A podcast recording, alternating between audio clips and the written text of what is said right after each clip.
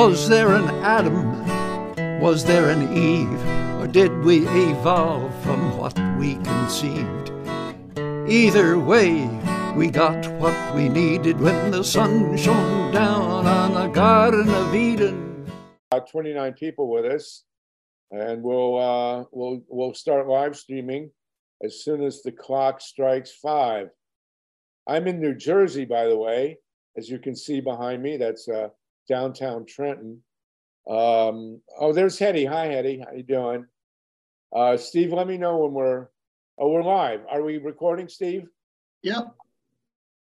All right, it's 5 o'clock Eastern time. Hello, everybody. This is Harvey Sluggo Wasserman, back with the 129th, count them, 129, Green Grassroots Emergency Election Protection Coalition call. We have 27 people with us, which is the amount of money that, that was the average donation to Bernie's campaign, is $27. So it's a good, important number. We have a really packed show, as always, today. We're going to start in the first hour with election issues, democracy issues, as we usually do. We're going to briefly mention the Wisconsin Supreme Court race, the guilty, guilty, guilty pleas in Ohio on the Larry Householder bribery case, which set the price for the Ohio. It's good we have a firm price for what it costs to buy or rent a legislature. The price in Ohio turns out to be $61 million, and the perps have been found guilty. We'll get to that in a minute. We have Frank Knapp with us from Business for Democracy, a very interesting group. And then we're going to go to Maya Van Rossum from, is Maya with us, Wendy? Do we see Maya yet? Not yet. Okay. She's from the Green Referenda group. We're going to talk a bit about fascism in Florida, or defascism in Florida. Then we're going to also, there's a breaking story this week was really interesting. A former FBI agent has come forward out of guilt, apparently, and has is discussing that the American Indian Movement was infiltrated by the FBI in the COINTELPRO operation, with which I'm very familiar, having been in a group that was also infiltrated. And the purpose of the FBI infiltration of AIM was to, quote, get them to shoot each other. That's what the FBI was trying to do in the American Indian Movement, was to get the people in the AIM to shoot each other. And then the second hour, we're going to do, as we always do, environmental issues. We're going to start with the discussion of Fukushima. We're going to talk about the horrors of the spill in Ohio, and we're also going to talk about the cliff that Joe Biden has just walked over, approving the drilling in the Arctic. It's outrageous and really a defining moment for Joe Biden, which, and not in a good way, in any way, shape, or form. So that'll be our 2 hours. We're going to go beyond. We are hosted by Wendy Lederman, Maya Reeson, Steve Caruso, and Mike Hirsch. And we also joined by the great Dick Christ. Dick, good to see you. Dick is the co-publisher with Sharon Kyle of the very powerful and important laprogressive.com, which is really great to have them with us. I want to again mention the loss of our great, great friend and cohort, Jerry Manpearl, somebody who's completely irreplaceable in our hearts and in our work. And Jerry, we miss you, brother. And you got the link, Jerry, if you want to tune in from the great beyond. We'd be glad to have you with us. So let's move ahead now. I do want to mention very quickly the Wisconsin Supreme Court race, which we've discussed in detail on these calls. The Center for Common Ground is doing postcards. I did get an email from the great Andrea Miller, who leads the Center for Common Ground. They are looking still for people to sign postcards and to send postcards into Wisconsin to let people know and to encourage them to come out and vote in this all-important Supreme Court race state Supreme Court in Wisconsin. And I will say, in keeping with the tradition of total irrelevance of the Democratic Party, I've received this week two, count them, two emails soliciting funds for the re-election of the Democratic senator of Wisconsin, which is all perfectly fine, except that race is in the fall of 2024. And here we are in the spring of 23. The Supreme Court race is April 4th in Wisconsin, and they're not raising money for that. They're raising money for a race a year and a half away. And, you know, we'll see.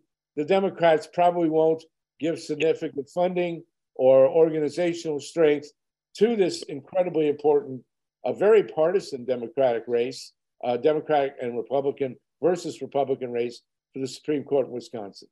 So thank you, Democratic Party, once again for wasting our time and money. And we are nonpartisan here.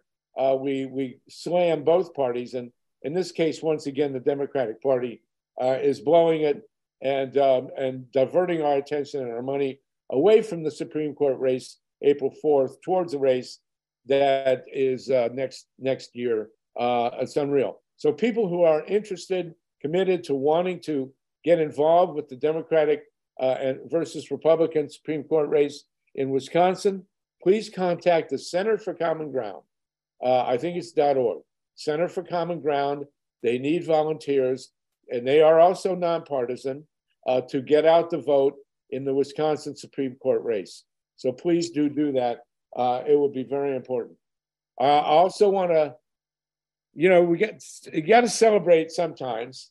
And as Steve Caruso can tell us there in Ohio, there has been a court case, a jury trial in Cincinnati of Larry Householder and another guy, I can't remember who it is, Steve, maybe you remember, for, you know, you can't make this stuff up. Borges. What's that? Borges. Yeah, Borges is the guy's name, for taking $61 million, count them, $61 million to flip the Ohio legislature to give a billion-dollar bailout to the Davis, Bessie, and Perry nuclear plants, the mistakes by the lake, and they've been found guilty. And they're facing long prison terms. So I don't want to celebrate anybody going to prison, but I will celebrate this, this verdict, which very clearly nails the Speaker of the Ohio House for taking $61 million from the utility, which has been named and renamed and renamed and now bought. I'm not even going to try to explain who the owners of these two nuclear plants on Lake Erie are. But these guys bribe them. There he is, Larry Householder. As you can see, he's begun to adjust to wearing orange with the hat anyway. And he looks like he lost some weight, but he'll certainly lose more weight as he goes off to prison. And there you go, found guilty, facing up to 20 years. So there may be some justice in America. We'll see what happens on the appeal, but there we go. So we now going to joined by Maya Van Rossum and also Carolina from Florida. We're going to get to you next, Maya, after we talk with Frank Knapp. Frank, you are the founder and leader of Businesses for Democracy. So thank you. I appreciate it. And thank you for letting me be on, and I've enjoyed your conversation so far. Okay, go ahead. So Frank, tell us what you're about. Give you 10 minutes here, and then we'll go to Maya Van Rossum. But tell us, Frank, what's your group about? So I've been a part of the American Sustainable Business Network for over 10 years. I served on this board. One of the planks of the American Sustainable Business Network is democracy. In March of last year, I became the director of their national campaign, Business for Democracy. And we established 8 small business collaboratives, Business for Democracy collaboratives in 8 states. And our purpose was to raise the voice of small business to say how important it is to maintain a strong democracy, because without a strong democracy, you're not going to have a vibrant entrepreneurial economy. So that's what we were working on in 2022, and we had, we had some success of raising the voice. And now in 2023, we're looking at what we can do, in that we're not going to have a Congress that's going to pass any voting rights anytime soon. So we're really going to start focusing on what the states can do to prop up their democracy. And we're looking strongly at working with groups like Rank the Vote and Fair Vote in getting a business angle at advocating for ranked choice voting. And hopefully some of you all know what that is. So that's what this is all about. This is all about businesses need to be a participant in supporting democracy. That's what we're doing with our Business for Democracy campaign, a campaign of the American Sustainable Business Network. And I've been fortunate enough to direct it, and look forward to doing more in 2023 and 2024. So you know that for a business to advocate democracy in Florida, you could get arrested. Well, and that's the problem. I mean, we have an example of what an autocracy is. We don't have to look at Russia or to Hungary to see what an autocracy is about. It's about one-party rule, strongman rule. And when you get in a situation like we have in Florida, where we have an autocrat as the governor, a fascist, and we have a lapdog legislature that does whatever he wants him to do, he does whatever he wants to do and calls it the law. And that is not good for anybody, and it's not good for business. Business needs to have a voice in policy that's being developed, and there is no voice of business developing policy in Florida. It's all what's coming out of Governor DeSantis's mouth. Well, fantastic. So how long is your organization? Will you post your links in the chat, please? So that everybody knows how to get a hold of you. Yeah, and you had it on the screen a little while ago. Thank you. But it needs to go in the chat so people can download the link. We have 51 people with us, and it's really great to hear about this. And where are you based? Well, I'm in Columbia, South Carolina. I also happen to be the CEO and co-founder of the South Carolina Small Business Chamber of Commerce. I co-founded that back in the year 2000. So we've been around for 23 years. We're the black sheep of the chamber family, because we typically come down to the side of progressive issues. That's amazing. That's really interesting. And what kind of businesses are involved with your organization? Well, ours in South Carolina, we have, we're all over the place. And the same with American Sustainable Business Network. They've been around since 2009. There are businesses that believe in democracy. They believe in having an inclusive economy. They believe in protecting the environment. They're there. It's just the public has been fooled into thinking that all businesses, all they want to do is reap profit and screw everybody. That's not who belongs to our organizations. That'd be a great bumper sticker. Reap profit and screw everybody. That's the American way. Really good. John Steiner, you're involved with a lot of progressive businesses.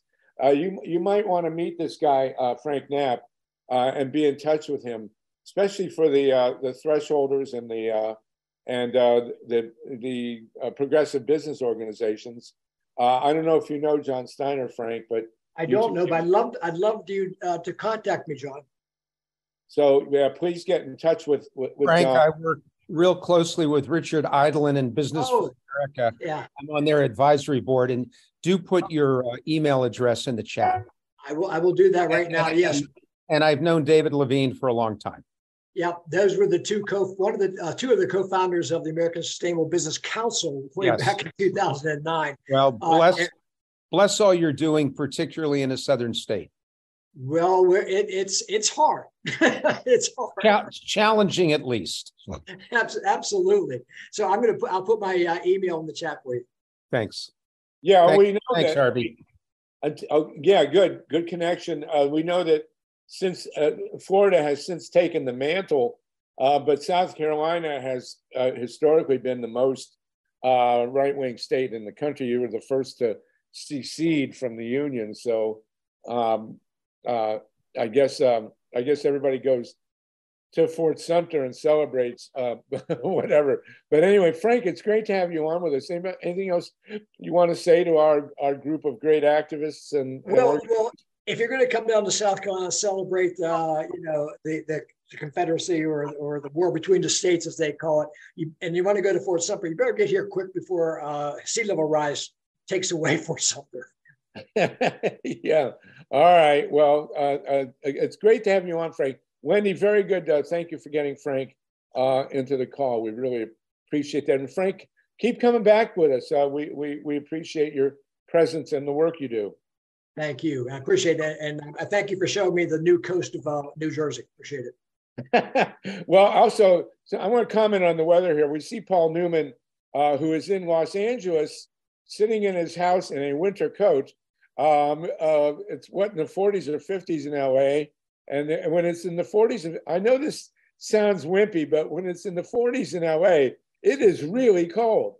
And none of the houses have heat. So Paul, our condolences to you. I escaped to a summery, sultry New Jersey, where I'm talking to you for now, where it's about the same temperature right now in New Jersey as it is in LA, but at least we have heat in the house. So at any rate, that was great, Frank. Really great to connect with you.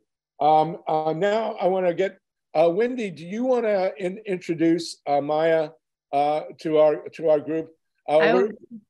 We're joined, by the way, by the great Dennis Bernstein from the Flashpoint show in Berkeley and San Francisco Bay. Dennis, great to have you with us. Maya, Wendy, do you want to tell us about Maya, please? Sure, thank you, and sorry, some noise just started right outside here. It's so great to have Maya. It's such an awesome honor to have her. Yes, this is her amazing book, Green Amendments for the Generations, and it's the one word I think of when I think of Maya, besides friendly and just wonderful energy, is just revolutionary. What she's doing is just incredible. We've been speaking recently about citizens initiatives and ballot amendments and the power that they have. And Maya is an expert in this. She's had some amazing victories that you could read. I highly recommend everyone read this book, really. All of her different victories on the ways that citizens can take back the power from legislatures that have just gone rogue. And she's a member of the Delaware River Keepers and of the Delaware River Basin. She's an attorney and this amazing author, and I'm just going to pass it off to her now. And everyone just pay much attention and get her book. I can't recommend it enough. Maya, it's great to see you. Where are you, Maya? I am physically standing in Pennsylvania right now and blushing because Wendy, who's such an awesome advocate and has just recently shared with me some really valuable tools that we've put on our Green Amendment for the Generations website, to have her introduce me that way just makes me blush. And I should leave before I undermine your perception of me. Well, listen, Wendy, put the link to your organization in the chat. And tell us what you do, please. So there's sort of, I wear two hats. For the last 30 years, I've had the honor of serving as the Delaware Riverkeeper and leader of a four-state organization called the Delaware Riverkeeper Network that engages in advocacy and litigation to fight the good fight for the beautiful Delaware River. But through the course of that 30 years of advocacy and activism, I, like so many people in the environmental arena, have experienced not just how our environmental protection laws across our nation fundamentally fail us, but how they actually betray us and really sell out our communities to feed dirty fossil fuel industries and industrial operations and developers, and help them, like the previous business operator said, help bad business actors reap profits at the expense of the people. And also during the course of my work, I and my organization achieved a really amazing victory where we were able to defeat a very pro-fracking industry piece of legislation passed by the Pennsylvania legislature and signed by the Pennsylvania governor back in 2012. It was a really devastating law that we had to defeat, but because it had come through the democratic system, right, and been passed by the legislature and signed by the governor, what are your options to challenge it? Protests and things were not going to save the day for us. We needed a legal challenge.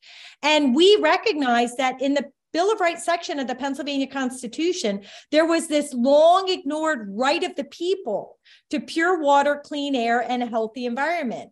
And we grabbed hold of that constitutional environmental rights amendment, what I now call a Green Amendment, and challenged that pro-fracking law. And in December of 2013, we defeated that law because it was determined that it would violate the environmental rights amendment, the Green Amendment of the Pennsylvania Constitution. If we didn't have that amendment, that law would still be standing today in its entirety. In the wake of that victory, I assessed the Pennsylvania Constitutional Environmental Rights Amendment and to determine what was unique about it. Why were we able to achieve this powerful victory? And I sort of made a list. And I looked at every constitution across the nation and found that there was only one other constitution, one other state, Montana, at the time, who lifted up environmental rights to this same highest constitutional level. And I decided that I was going to change that. And I was going to try to inspire and help communities across the nation seek and secure constitutional green amendments of this caliber that would literally protect the environmental rights of the people of the state in the same most powerful way that we protect other fundamental rights like free speech and freedom of religion. And so for the last number of years, in addition to being the Delaware Riverkeeper, I have been leading the National Green Amendments for the Generations movement to try to accomplish this goal. We have a Green Amendment proposal advancing in the state of Florida. It's called the Florida Right to Clean Water. If you don't know about it, you better. There's also, you mentioned, Harvey, that you were in New Jersey. There's a Green Amendment proposal in New Jersey. We secured one in the state of New York just last year. And there are about 10 other states where Green Amendment proposals have been put forth and are advancing at this time. So that's what my book, The Green Amendment, is about. That's what Green Amendments for the Generations is all about. And that's what I have the honor of working on in addition to being the Delaware Riverkeeper. So let me ask you, what are the tangible legal ramifications of having a Green Amendment on the books? What does it get you? Yeah, what it gets you? Well, first off, what I do say to people is just think how powerfully our rights to free speech and freedom of religion, how powerfully gun rights are protected because they're given highest constitutional recognition and protection in our state and federal laws. All the same kinds of powerful protections you get for those other fundamental rights, you now get for the right to a clean, safe, and healthy environment. So if your government officials pass a law, pass a regulation, issue a permit, take an action that will violate, you know, rise to that highest constitutional level and violate the rights of the people to a clean, safe, and healthy environment as articulated in the Bill of Rights section of their Constitution through their Green Amendment, then that government action can now be challenged on constitutional grounds, right? Like right now, as long as your industrial operators or developers are undertaking their, you know, pollution spewing, environmentally degrading activities in a way that complies with the law, they're golden, right? Because it's all very legal. But we all know that as our laws are written and implemented, there's tremendous sacrifice of our communities, right? People are drinking poisoned water and breathing toxic air and forced to live next to highly contaminated sites that are literally devastating their lives, but it's all perfectly legal. If you have a constitutional right to a clean water, clean air, a stable climate, healthy environments, now even that very legal activity, if it violates your human right to a clean, safe, and healthy environment, you have the opportunity to do something about it through advocacy or litigation. If there's a gap in the law, like when it comes to PFAS, where there is no law that is regulating the use of a contaminant, and as a result, it's proliferating into the environment in devastating ways.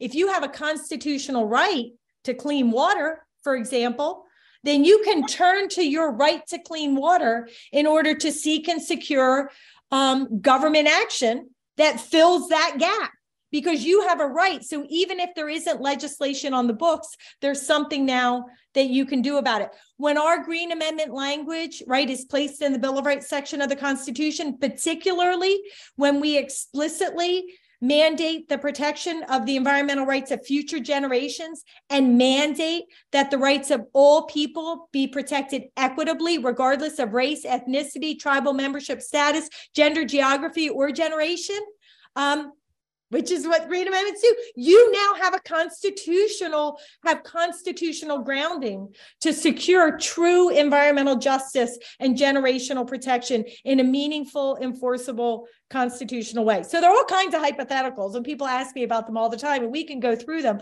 But that's the long and the short of it. Your government has to behave in a way that protects your environmental rights and fulfills their constitutional obligation to protect natural resources for present and future generations. And when they don't, people can turn to the Constitution to try to get a remedy. Can you put the wording of the amendment into the chat here so people can? I really can't, because every state is unique and different. And okay. So Green Amendment language has to fulfill key criteria. Like, it has to be in the Bill of Rights section of the Constitution.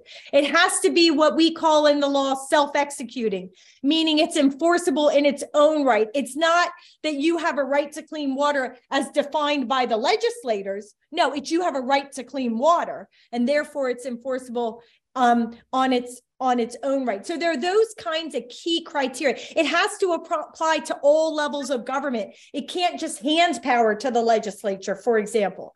So when those key criteria are fulfilled and you lift up environmental rights to that highest constitutional standing, then you have a Green Amendment. And what I do is, because every state is unique and different in a lot of different ways, one of the first things I do is I work with the community or with the legislators to identify the best language for that fulfills, the unique personalities and organizations of that state. As long as they fulfill the key criteria, I'm all in, but we do have to make sure the constitutional language is language embraced by the people of that state, because they're the ones who have to get behind it in order to ultimately secure it. Amazing, fantastic. Mary, and then John Steiner. Mary Butler Stonewall, and then John Steiner. Mary, are you unmuted? John, are you unmuted? Yes. Okay, go ahead, John. I have fallen in environmental love with you. Are you married? Well, John, you're married. I'm married. But just, I want to make sure that this is an appropriate new category for falling in love. Oh, I appreciate that, John. Harvey and Maya, would this be a way to shut down nuclear power plants? Maya, what do you think? Yeah, so, it really depends on, what your argument is. You're not going to come in and pass a Green Amendment and then, writ large, suddenly all the things that we don't like go away. Even in Pennsylvania, when we breathed legal life into Pennsylvania's Green Amendment, we didn't instantly get rid of fracking, right? It still happens in the state, and we're still having to work using our Green Amendment to hold that industry accountable, because the industry was there before we had a living, breathing, thriving Green Amendment, right? So now we're sort of having to claw back the ground. So when it comes to any industry, we have to look at the particular situation, and we have to find the government action that we're challenging. If it's an existing nuclear power plant and there's a new permit that's been issued or some sort of approval that's allowing that nuclear power plant to operate in ways where we can make an argument that it's rising to the level of a constitutional violation, then we can challenge that government action or activity that's allowing that particular facility to perpetuate in a way that's having these devastating consequences. On the other hand, it's going to be really different if we're talking about, like they're talking about Harvey in New Jersey on the banks of the Delaware River, talking about a new power plant perhaps located in the floodplain, right along the banks of a river where storm surge will come in and could put that nuclear power plant 7 feet underwater, right? If there was a Green Amendment in that state, you can imagine, see, those are some of the facts in case you're wondering. If there was a Green Amendment in existence in that state, then we would be arguing to use that amendment, right, against the approval of such a devastating project in such a devastating place using such devastating operations. So it all depends on what we're talking about and where we're talking about it and what would be the ramifications on how the Green Amendment could or would or may not, you know, help us. Maya, two other quick questions. Are you working at all with the folks at represent.us? Do you know them? No, I don't know them, but I would like to know them if they would like to get involved in the movement. Well, they do statewide initiative and referendum more on the rounds of structural democracy, but it would be great. Take a look. It's represent.us. You'll get a sense of what they're up to. And Wendy and I would be happy to make that introduction. And then lastly, do you have a team of lawyers you're working with around the country on this? How much is you and how much is part of a collaboration? Yeah. So everything's a collaboration, but it's a collaboration with the people in the state. And, you know, it's quite interesting to me, even constitutional lawyers, for the most part, don't really understand how a Green Amendment works. So I'm always in very deeply in the mix. But it depends on the leadership in the state. For example, in Florida, we have this amazing group of attorneys that really get it, as well as activists, right? And volunteer leaders that really get it. And so I sort of pop in, you know, as needed. Whereas in New Mexico and Nevada and New Jersey, I'm very, very involved on literally a daily, a weekly basis. I will tell you, one of my biggest problems right now, as powerful as this idea is, as transformational as it is, believe it or not, I cannot get the foundations to fund it. So I would love to have a team of lawyers working with me and, you know, activists and environmental justice leaders. But instead, I have a very small group that, you know, where it really is me sort of going in. But in every state, again, it's about supporting and building up the leadership and the collaboration in that state. So in Florida, there is this amazing collaboration of leaders and volunteers and lawyers, you know, that have really grabbed the reins and are very powerfully advancing this idea through initiative. Again, it's the Florida Right to Clean Water for those who haven't heard about it. Whereas in other states, the leadership is sometimes it's smaller, sometimes it's bigger, sometimes it's more individuals, sometimes it's more organizations, sometimes it's more the progressive legislators. Every state, again, has its own personality. Sure. So I really try to work with the communities in that state to help them get what they need to make this happen. And are you working in Colorado? So interestingly enough, there has been expressions of interest. I won't go work in a state unless I'm invited in. I consider myself like a vampire, right? Like you have to invite me in the door and then I'll come work with you wholeheartedly, although not suck your blood. But I do have to be invited in because again, I'm not going to make this happen in Colorado. The people of Colorado are going to make it happen. So we've had expressions of interest from Colorado. I've been there a number of times to speak with organizations and individuals, but there has yet to be an individual or a group that steps up and says, hey, Maya, really want to partner up to make this happen here. So as of yet, just interest in Colorado, but not an active movement. And do you work at all with state attorney generals to help make this happen? I definitely would love to work with state attorneys general. The unfortunate thing is most of them opposed the Green Amendment, interestingly enough. Just this week, last couple of weeks, I've been working to really help the New Mexico Attorney General understand how beneficial the amendment will be and sort of get him to actually change his stance of opposition on the amendment, which we are doing. But look at Hawaii, you can look at a number of states where attorneys general officially go on the record. And it is quite surprising that they don't see this as the same powerful value added that the Pennsylvania Attorney General, now Governor Josh Shapiro, actually experienced. He would constantly refer to the Pennsylvania Green Amendment when bringing enforcement actions. And Mike Hirsch, your question about can we do this at the municipal level? By definition, no, because the municipality can't, pass a constitutional amendment. Although, if you get the state constitutional amendment, it will apply at the municipal level. And of course, a municipality can try to implement this concept within their own boundaries.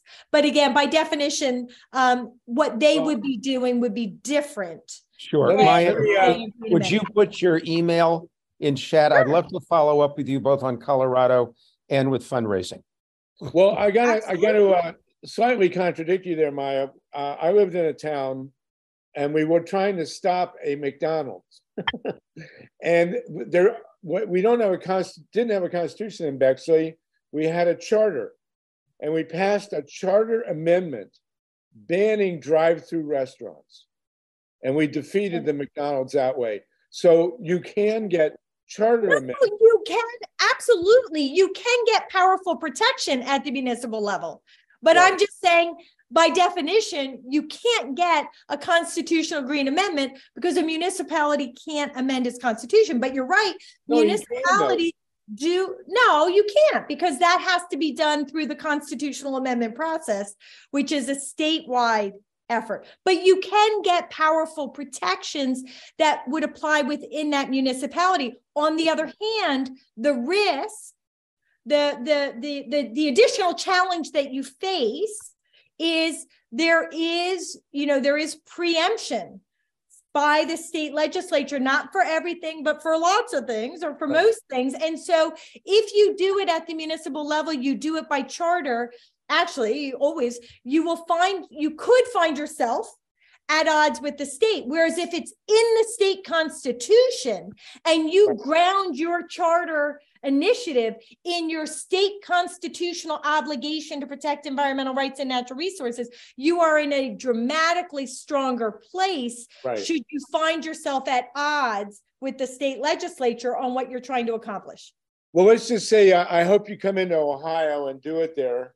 But in the meantime, there's been interest in Ohio, no movement yet, but there has been, like Colorado, some interest, but no action. But like I said, if you go to the Green Amendment website, we just in the last 2 weeks, a proposal in Texas, a proposal in Nevada, and a proposal in Tennessee. All right, well, you need to come to California as well. And California, no interest, but no action yet. All right, Mary, and then Baba and Justin. Mary Stonewall, please. Are you unmuted? Baba, are you unmuted? I think they're both muted, and Justin also. I am. All right, go ahead. Will you unmute Baba and Justin as well? Go ahead, Mary, real quickly, please. With our one gal talking about Constitution and green deals and all that, ma'am, I've been working in building code reform for sustainability since I was 5 years old, and I am 57 years old. And I want you to look at something that you haven't looked at yet when you're talking about constitutional, how the Constitution plays into the green and building for sustainability. The Declaration impints that your inherent rights, some of which are life, land, property, prosperity. Those right there as an implied EPA code because of Dow Chemical or Monsanto poisons air, water, and land that you live on as an infringement on your inherent natural right as a U.S. citizen to life and prosperity. Okay. So I would love you to check out some of my stuff on that, and then when okay. I just, you Mary, guys really need to understand that everything, the last three subjects that we've had when we talked about Fukushima and building code reform and sustainable and building green, I am your guru, and you guys haven't tapped into me yet. I have 52 years in this. Okay, Mary. And you haven't had me on as a speaker yet. Send your stuff to Amaya, be in touch with her. And you are. I already did. I already sent it to her private message. Okay. Thank you so much, Mary. We appreciate it. Baba and then Justin. Baba Akili. Yes, my name's Akili, and I am a project coordinator with Corporate Accountability, and we've been working with the Mississippi Rapid Response Coalition. And these sound like, these approaches sound like useful tactics that can be used. The other thing that I am, I'm the National Field Coordinator with Black Lives Matter's Grassroots and a candidate for the California State Assembly. And so what you are proposing in terms of practical applications on how to move the green, how to advance the green movement is tremendously helpful and has been just educational in the few minutes that I've been on. But I want to circle back. How could resist, you know, Mississippi is just, the state is resisting doing anything to really support the people in Jackson around their water issue. How have you all, and it's a super red state, so how have you all been able to move the issues in these red states? And as a candidate, one of the things that I would like to talk about is a green approach, a statewide green approach, because I think it would be a fight in the assembly. So anyway, if you would give me information about that, and how do you all work in these red states to advance a water green initiative or a green water initiative? So great, thanks for that great question. And I think that, you know, a couple of answers. First off, different states have different approaches for constitutional amendment. Most of them, you can do it legislatively. So the legislature passes an amendment proposal once or twice, and then it goes to the people and you bypass the governor, right? And so some of it, you know, depends on the dynamics of the state. There are also a number of states, and Wendy has provided this really great tool to me, and it's on the forthegenerations.org resources page, you'll find it, where she's identified all of, her and her team have identified all of the states where you could advance a constitutional amendment by ballot initiative, which is the way it is happening in the state of Florida, right? Where it's about getting the number of signatures to support it, and you go through the process a little bit differently. So part of what we assess from the get-go when I go and work with a community is which is the approach that we want to take, legislative or, you know, people power, right? Through a people's initiative.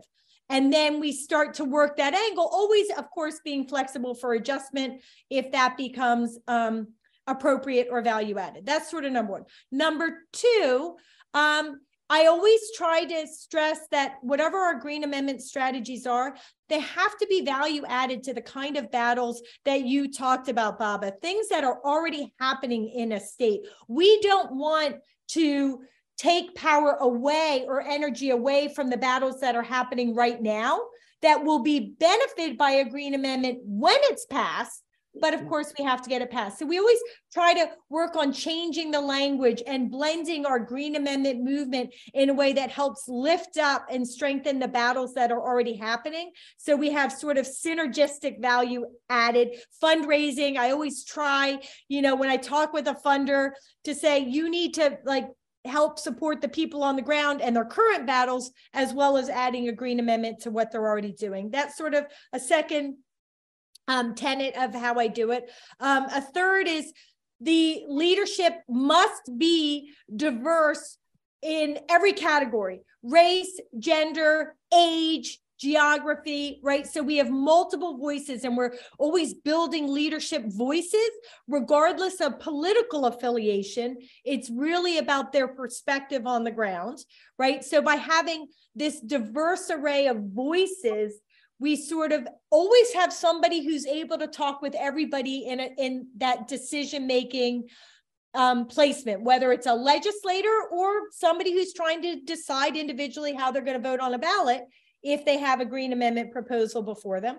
And then the fourth thing is really just to make clear, this is not a partisan issue, right? No matter how conservative you are, you need clean water and clean air that's toxic, you know, cancer chemical free in order to have a healthy life, right? So we really do try to make clear, this is about all people and helping all of us live healthy, happy lives, and trying to make sure that the conservative farmer understands what they get out of this in the same way that somebody who lives in an urban community understands it. Understanding there are some audiences we will never reach. I am never going to reach the, you know, the fracking industry board member. So I'm not going to bother to try to reach them until they suffer some unfortunate personal circumstance that suddenly makes them open up their ears and care. On the other hand, you know, we do really, I've been amazed how many people one would presume would be opposed to this, because in every other facet of their life, they're very conservative thinking. But yet when it comes to just understanding this basic fundamental, we all need clean, healthy water coming out of our faucet. They get it and they care, and they will be supportive of this movement where they're not supportive of other environmental movements. Yes. So I try not to have any preconceived notions. And I do understand that it's not a value to waste my time with people who don't want to listen, but I never presume they don't want to listen, because it's quite amazing how many people really do. And they really care about their families and their communities. If we just give them a chance to have a conversation with us. Beautiful. Thank you. Akili, very quickly, you said you're running for assembly in California. Where are you? Where's your district? I'm in hello? Yeah. Yeah, I'm in Los Angeles. And I've been involved in social justice, racial justice, and economic justice advocacy for the past 50 years. I've worked with the farm workers. I'm lucky to start this project with Dolores Huerta on my side. And like I said, I'm currently the National Field Coordinator for Black Lives Matter and on the leadership team of Black Lives Matter LA. So I would certainly like to have details about either an initiative or legislation. And one of the things I've observed is that sometimes if you propose that, you know, a statewide initiative, it can help the legislative process because they're willing. The legislators would rather do it themselves than have the people do it. Great. 100%, Baba. And that's why I, like I said, I would, whether it's Mississippi or California, you know, I would love to come in and talk with you and say, like, who are the right people we need to bring into the room to figure out what's the right language for this state and what's the right strategy. And we would work that out together. Like, I wouldn't presume to know. You'll definitely know better. And that's why I would ask you. And so I'd love to come, you know, with your team that you're working with at Black Lives Matter or in either of the states. I would love to sit down and have a conversation with you about that state and about this concept and how it might be helpful to the challenges that you're facing. Wonderful. And Akili, we need your help to shut the Diablo Canyon nuclear plant. That's the #1 environmental issue in everybody's mind in California right now. Maya, you're raising your hand real quick. Yeah, thank you. I just another follow-up with Baba and following on what you said. Baba, have you taken a public position about the shutdown of the Diablo Canyon nuclear power plant? As you may know, most of the Democrats in the Assembly and the Senate voted to extend the life of Diablo. And I'm just wondering, what's the number? You're in LA, but what's the Assembly district number? It's Assembly District 57. And because my history goes back to when Tom Hayden was in the California State Assembly and the Diablo Canyon nuclear plant was an issue then, I have been supporting the people in the area and opposed to the continuation of the Diablo Canyon for most of my political activism. So, and that goes back to my work with Tom Hayden and others. So. And I'm surprised that over the years, we have not been able to finally shut it down. So that would be something that I would be certainly supportive of and want to work. One of the things that has to happen is we would have to circle back and begin to educate people about why that needs to happen, because it's been a long time now that has, you know, it's kind of fallen off the front page, if you will. So, but I know about it. I've been supportive of it, and I've worked with people. I would very much like to be in touch with you. Yeah, you got to connect with Maya, please. She's in Santa Monica. So, and I think I recognize you from being in my jail cell in San Luis Obispo back in '84. So check your jail records. We got 63 people with us. It's great to have everybody. This is an excellent, Maya. Justin LeBlanc, and then Wendy, and then Eric. Go ahead, Justin. So to get kind of strategic, so that we, don't derail the train, joking with the current events. And I'm wondering if we are able to be strategic and not just throw spaghetti at the wall and say, we have to just have conversations and the feasibility of having more conversations, but to get an idea of, are there specific ways that we approach people? Is it, their personal project that, I really like this lake and I want to protect it, or this river and I want to protect it? Is it, I'm really into water issues in general? Is it, I actually believe in global climate change is the major issue, and anything is that we need to solve? And, how do you avoid tripping hazards? Like, not everybody thinks that even though carbon is the problem, they can get rid of carbon, so how do we thread the needle with all this?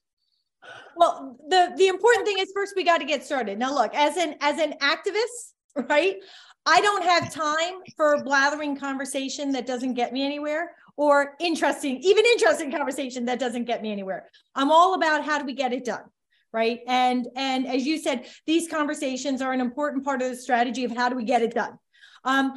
It's a big question you asked, right? It's all going to depend on the dynamics. It's going to depend on the state. It's going to depend on the language. It's going to depend on the audience that you're talking to. And where in the strategy are we in terms of advancing our Green Amendment in the state? So really, Justin, what I would say is, you're like 10 steps ahead, which is awesome. And if you're in one of my Green Amendment states, that might actually be the step that we're at. But if we're just getting started, like in Mississippi or California, we need to start with getting together that dynamic group of leaders. It can be a small group, but we need to talk language. We need to talk who needs to be at the table and be part of the leadership team. And then we need to develop our strategy. And we don't have to do some big grand strategic plan before we get started, but the strategy has to be, okay, step one, we've got this language. We need to start to spread the word and figure out who needs to come to the table, right? We do like this iterative step-by-step approach, working together, figuring out what we need to do and then doing it. But it all does begin with that question of, what's the language? Who are the leaders we need to get into the room? And are we doing it through the legislative approach or through a people's initiative, right? Because that dramatically impacts, how that strategy evolves. Great. Wendy, then we'll do Jeffrey, you'll get a second. And then Eric, go ahead, Wendy. One group I wanted to propose reaching out to is people involved with something called community choice aggregation. So that's the essentially electric and gas and other energy side of things. You mentioned water before. This is another avenue for finding leaders. Great. Green Amendment. Most Green Amendments, Florida is very unique because of its constitutional process. So where you can only pick a single subject. So we really had to focus on water, but all of our other Green Amendment states, it protects the right to clean water and clean air, healthy soils, healthy ecosystems, stable climate, healthy environment. It mandates that the state act as a trustee of the natural resources for the benefit of present and future generations. And we have that environmental justice language. So we really have the ability to reach, all activists and all pathways of advancing environmental protection through this really powerful strategy of constitutional Green Amendment protections. You're muted. My turn, it's Eric. Next. My turn, I'm Eric. You're still muted, Harvey. So I guess I'm on. Hi. No, Eric, you're not. You're still on stack. It's me and then Jeffrey and then you. But we're trying to get Harvey to unmute. He's having some difficulty there. Let me see if I can help you with it. This is Harvey. You're good. There we go. Okay, Wendy, then Jeffrey for a minute, and then Eric, and then Maya. We're going to say goodbye to you at the top of the hour. So, anybody else have a question for Maya? Please jump in. Go ahead, Wendy. Thank you. I told you guys she was amazing. I'm so excited to have her here. And we'll definitely have you back at some point when we get some updates and figure out further. I do want to mention that a lot in her book does talk about a lot of the frontline communities where people like have no choice but to live, where they're being poisoned on a daily basis. And then when people do try to go through the court system, then they're still shut down because the legislature is bought out by the corporations. Someone mentioned Dolores Huerta. Unfortunately, Tatanka is not here today. I think it's his birthday, actually, but we work in another group with the Dolores Huerta Foundation, so we'll connect with that. I wanted to ask Maya, and I'm going to just quickly read a short part of the Pennsylvania Amendment so people have a clear idea of it. But then I want to ask, because in the book, you talk about the way that like dredging to expand waterways for traffic is it's impairing, like the sturgeon, the Delaware sturgeon or the Atlantic sturgeon has been around for like hundreds of millions of years, and it's about to go extinct because of our practices. I'm just going to really quickly read this part real quick. This is just Pennsylvania. The people have a right to clean air, pure water, and the preservation of the natural, scenic, historic, and aesthetic values of the environment. Pennsylvania's public natural resources are the common property of all people, including generations yet to come. As trustees of these resources, the Commonwealth shall conserve and maintain them for the benefit of all people. So that's a start. And so, yeah, if you want to talk about just the frontline communities and the endangered species and how in practice this would actually work, because again, we had Chuck O'Neill last year a couple times where he, in Orlando, Orange County, they passed a right to nature ordinance. And he's fighting in court right now because the state went and preempted it, even though they had 89% of the vote. So that's the power of what she's doing. No legislature, no rogue government can come and preempt it, no matter who they think they are. Thank you so much, Maya. Thank you, Wendy. That's awesome. Jeffrey, unmute Jeffrey. Eric, you're unmuted. Go ahead real quickly, please. Which first, Jeffrey or Eric? Go ahead, Eric. Okay, so first quick point is, I want people to know that Akili is an amazing person. Met him in 1988 on the Jesse Jackson campaign, and he's been an advisor and a mentor for 35 years, very trustworthy. People who want to help him really ought to consider it. He's wonderful. Question for the guest. Some of the smartest people I talk to about climate are I think it's very important to put a price on carbon. Is there any way for these state constitutional amendments to move us in that direction, or are these kind of orthogonal? Thanks so much. Yeah, no, I think the social cost of carbon is very important in a lot of forums, but you wouldn't explicitly include that in a Green Amendment. We can't include all the details. Like every Bill of Rights provision, we need to keep it broad so it covers everything. But because many Green Amendments specifically include the right to a stable climate, and because all Green Amendments include language and placement that allows us to get to the climate issue, it can most certainly be value added in advancing those kinds of critical strategies. Thank you for that. Thank you. Jeffrey, very quickly, please, Jeffrey. All right. All righty. I also got a question. If we do represent us, but okay, here's my question. Here's my thing I want to say to you. I like what you're proposing, Maya, right? Yep. Yes. Yes. All right. Yes. I'm working on a game that can help get more people to involved in this and what we're doing, especially the green stuff, green economy, and all that. So I thought maybe you might want to lend your assistance and help out. Okay. So Jeffrey, feel free to get in touch. I'm always open to good ideas. Thank you, Jeffrey. Much appreciated. Thank you for that. Maya, it's been a pleasure to have you on. And, you know, this idea of a Green Amendment is very good, and I hope people will get your book. Does anyone else have a question for Wendy, Maya, before we rock and roll? And Akili, it's great that you chimed in. We have a ton of people in Los Angeles who can work with you on your campaign for the assembly. I also knew Tom Hayden. He was went to the University of Michigan, as I did, and he was an amazing guy. So any friend of Tom Hayden's is a friend of our calls. Okay? And you should be in touch with Dick and Sharon, by the way, at progressive.com. They're very influential website. Can I also chime in and say I worked with the farm workers in Delano in 1965 at the beginning of the grape strike. And perhaps I don't know when you were there, Baba, but perhaps we were there together. And I really look forward to working with you, and I hope that we'll be in touch. Was there an Adam? Was there an Eve? Or did we evolve from what we conceived? Either way, we got what we needed when the sun shone down on the Garden of Eden.